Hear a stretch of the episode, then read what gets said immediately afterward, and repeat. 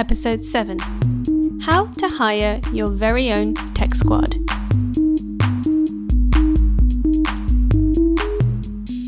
Welcome to Cutting Through Tech, the podcast all about technical strategy for women leaders today. Now, you're tuned in to season one, where we are talking all about the fundamentals and foundations to running tech projects in your business. My name is Maxime. I'm a technical coach, software engineer, and designer, and I help women entrepreneurs bring their techie ideas to life. Now, in this episode, we're talking all about teams and how to form your squad, if you will, of engineers, designers, product managers, and so on to create whatever asset it is that you and your business need. Now, for this episode, it is, I would say, seemingly important to have listened to episode one, where we talk about the number one mistake entrepreneurs make, because oftentimes that is, funnily enough, jumping straight to hiring people. And in that episode, I go over why that might cause a variety of different issues for your project. But today, the day has come. We're going to make the damn thing. So, where to start? Now, at this stage in the process, you will have likely um, kind of completed what I consider phase one. You've broken down your goals, your idea, your mission, tied it back to business strategy, broken it down into concrete hypotheses that you needed to validate. You've run various bits of tests, you've done customer research. You should have a much clearer picture of exactly what you're looking to make now. And now the question becomes who is best suited to actually go and create that? And we're moving from phase one into phase two, which is implementation. And so, who are the tacticians you're going to hire to do so? The first type of person that comes to mind is an engineer. Whatever you picture when you think of a software engineer, uh, there are stereotypes out there. I can let you know that there are many kinds of engineers, but more so even in their skill sets. I often say engineers are a bit like musicians. They play different instruments and they play different genres. So you need to figure out what kind of band you're putting together in order to assemble your team. Obviously, there are people who play the same kind of instrument in the sense that a drummer, you will find a drummer in most types of bands, um, from rock to jazz. But even then, the style in which they play that instrument is very different. So, what exactly are you doing? From your customer research, it should have become more clear as to what platform you're looking to build on, or at least to start with. Is this going to be a web based product? Is it going to be a mobile product? Is it going to be AI based in nature or a software as a service? So that's running mostly on a backend or on a server somewhere that gets deployed to enterprise clients. All of these questions are extremely important because they would require completely different software engineers, for the most part, to implement them.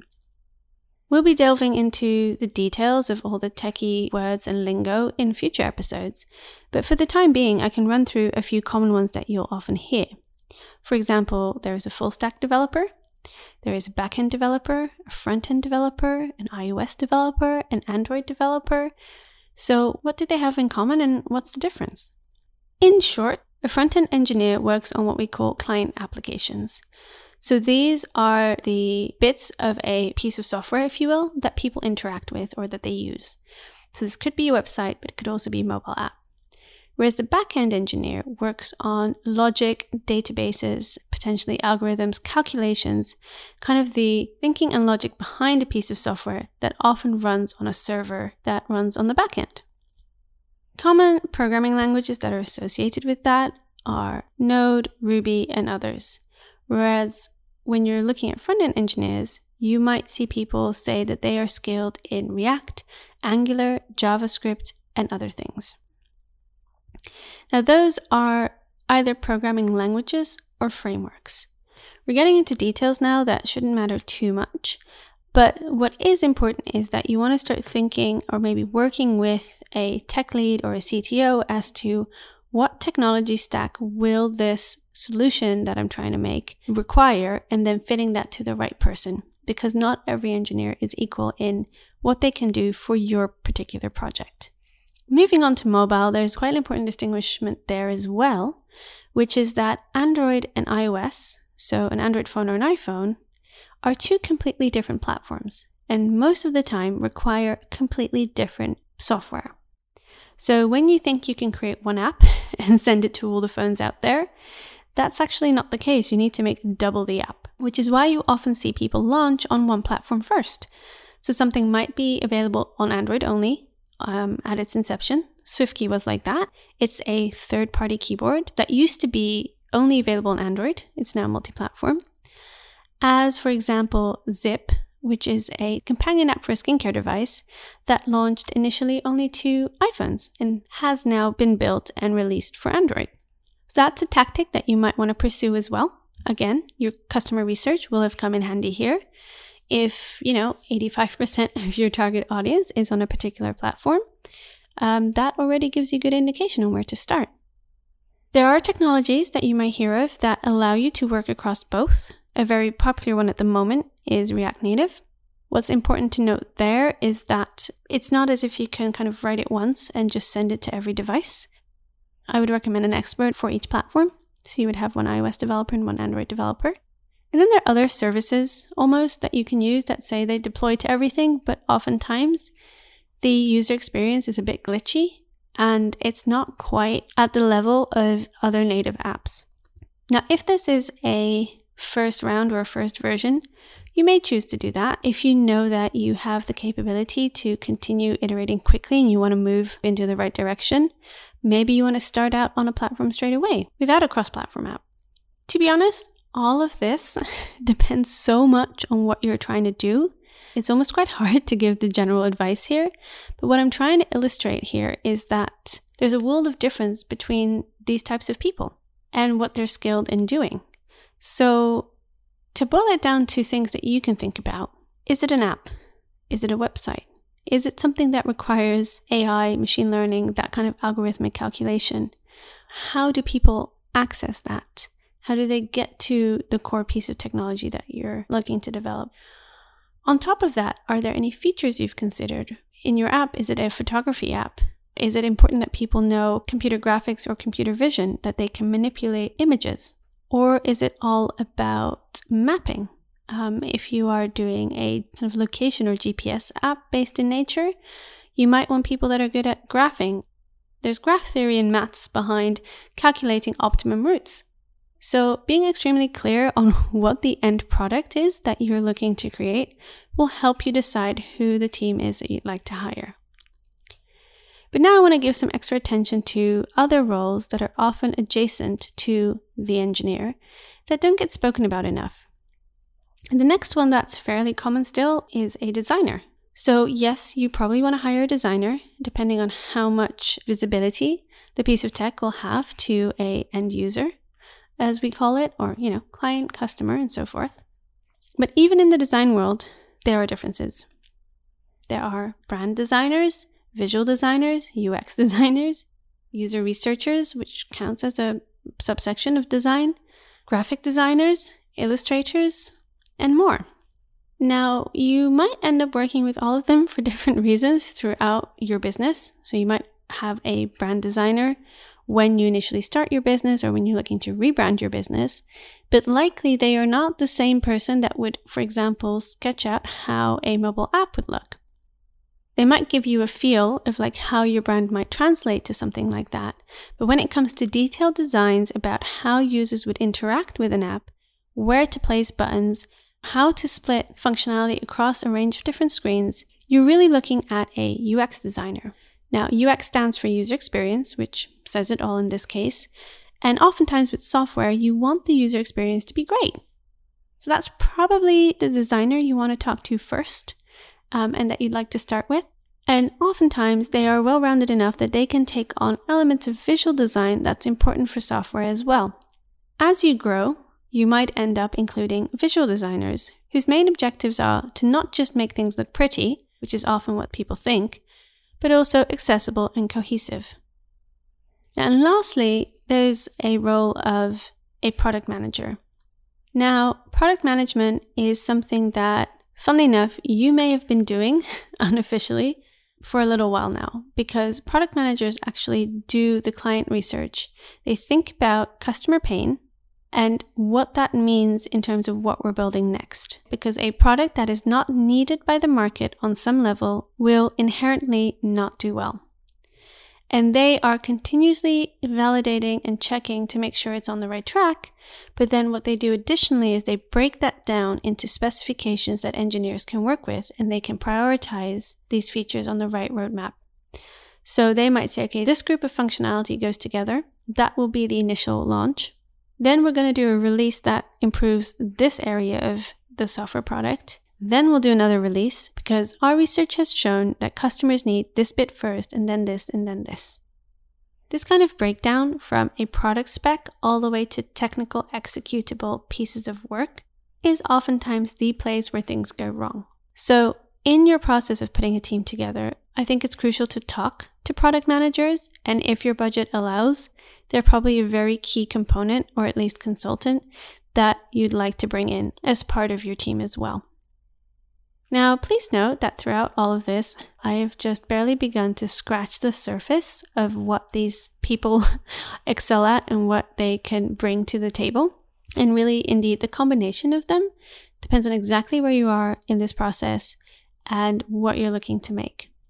If you do want to chat about that a bit further and see what phase you're at or who you might be looking to talk to next, do reach out. I have a few strategy sessions available for podcast listeners and you can email me on maxime at cuttingthroughtech.com or head over to our website. And the links are always in the show notes. So now we have a rough picture of the variety of different people um, that may be involved in creating a tangible technical asset. Now, the next question becomes in what format will you be working with them?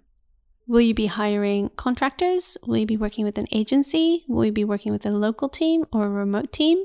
Or are you looking to hire full time employees? Now, there are pros and cons to all of these different approaches. Uh, and again, it's very personal to you and your situation as to what approach you'd like to take. But usually they depend on a few things.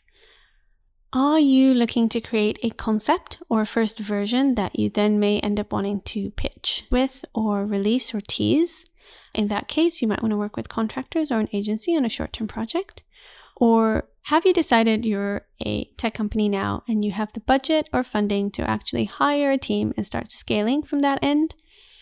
Or are you looking to eventually hire, but you'd like to start with seeing where it goes first and maybe doing short projects or short pieces of work with a few contractors?